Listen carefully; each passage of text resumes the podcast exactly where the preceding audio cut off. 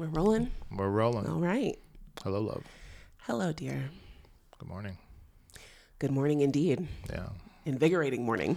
yeah. It was a it was a good suggestion to go and uh, hit that trail. I feel like uh, my lungs are a lot a lot more open. Good. Um, I feel like I have energy to take on the day. That's ideal. At, at least until we hit that dipping point between like twelve and two.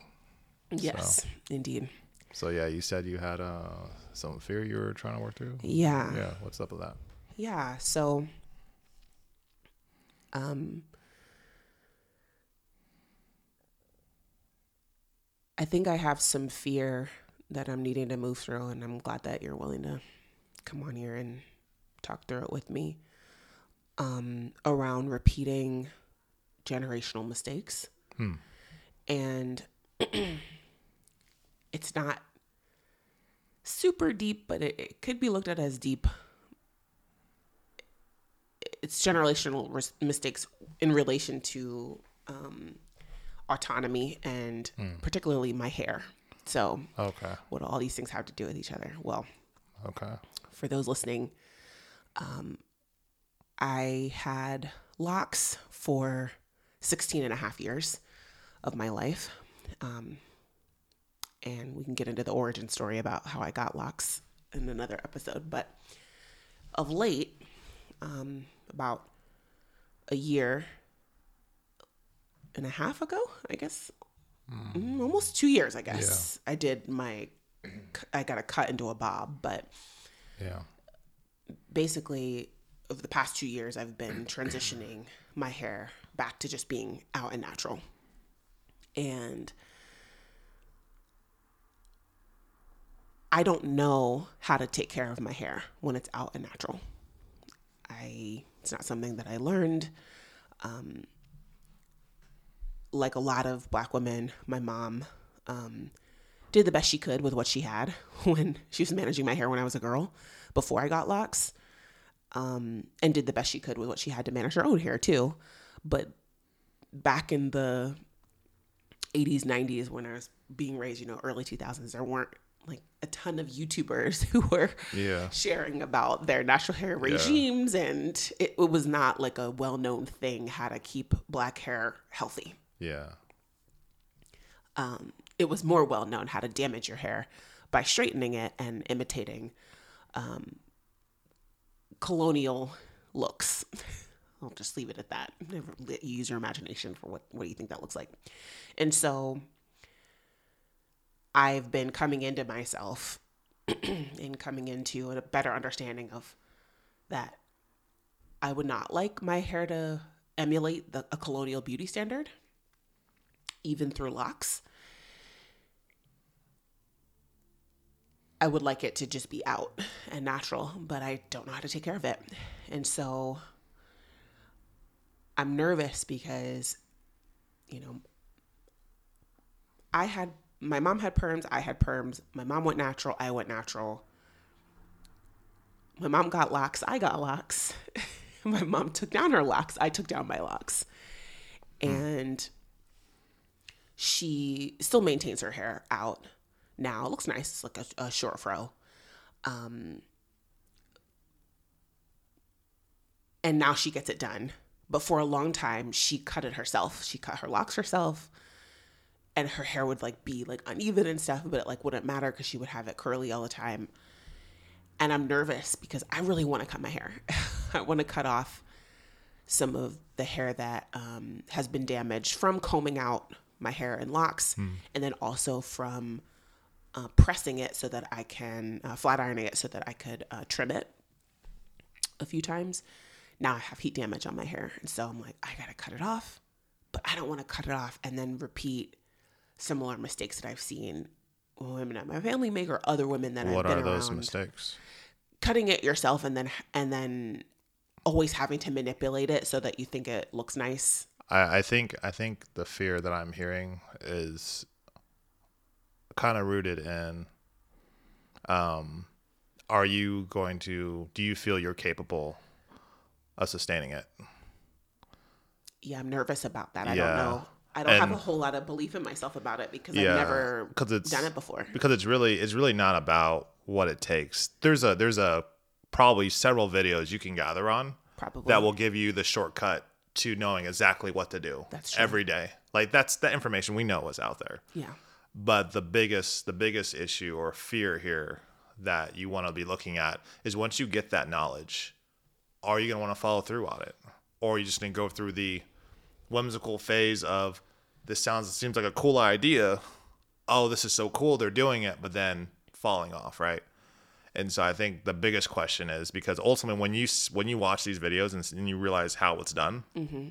the only thing that comes after that is are you willing to sustain that? And that's really where the fear will probably enter its greatest state because now there's a level of accountability there that's going to be is. calling to you.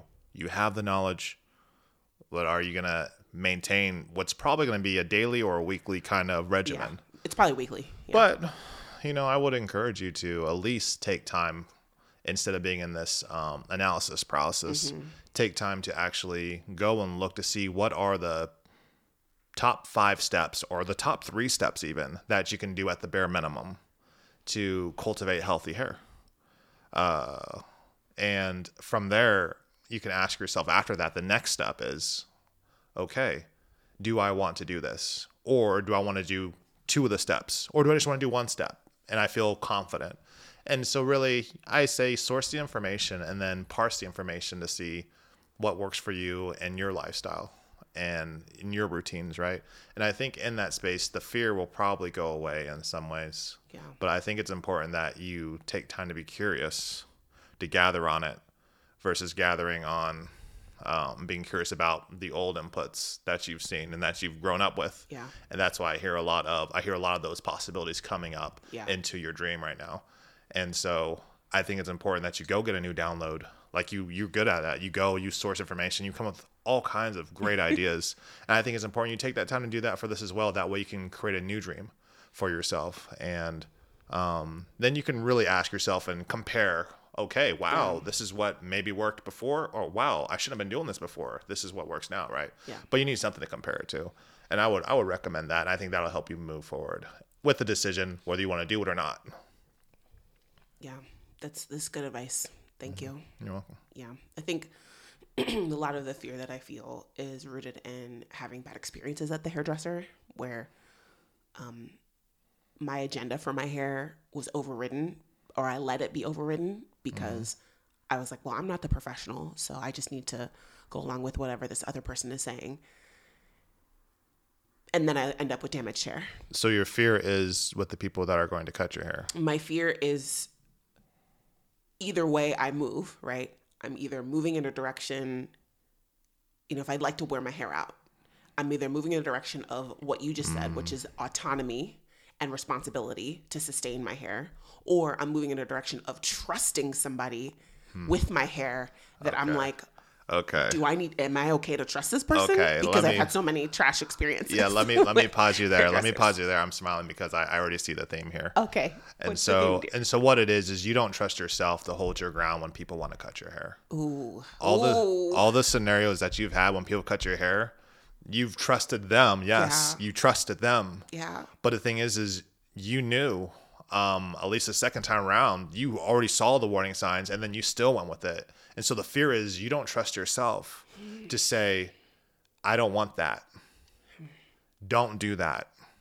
You know that's that's where the fear is rooted. It's in your inaction. You're afraid you're going to go in there and just not hold yourself to the standard that you want to abide by you know and you know there's ways i can assist in that process but ultimately you know it, it comes down to you feeling that. That way if i'm not there and you're going to go somewhere and have it chopped again for whatever reason trimmed you can trust yourself to show up and get the results you need. And that's where a lot of people generally get stuck mm-hmm. is we're so used to like i said outsourcing our autonomy. Yes. having other people experience do things but sometimes overriding our own value of what we want Yes. it's cool someone's great at doing something they do it all the time but what i value may not fall in alignment with what you that person might want to do right and so that's what i was kind of hearing and i think it's i think it's important but you know it's like i said if you're if you're looking to go to my barber uh it's definitely something i can prep him on so he understands but ultimately end of the day when it's all in the process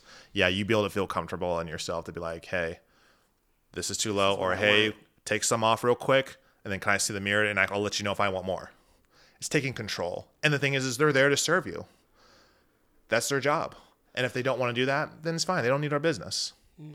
That that's really the cut and dry of it. And there's myriad places you can go, and someone's going to listen to you because they want your money. you know, and so you can trust capitalism to get you the results you want. but the thing is, you have to trust yourself first. Yeah. Um, and in that, you'll feel safe. Everything you think about when it comes to showing up anywhere, you'll always will feel safe.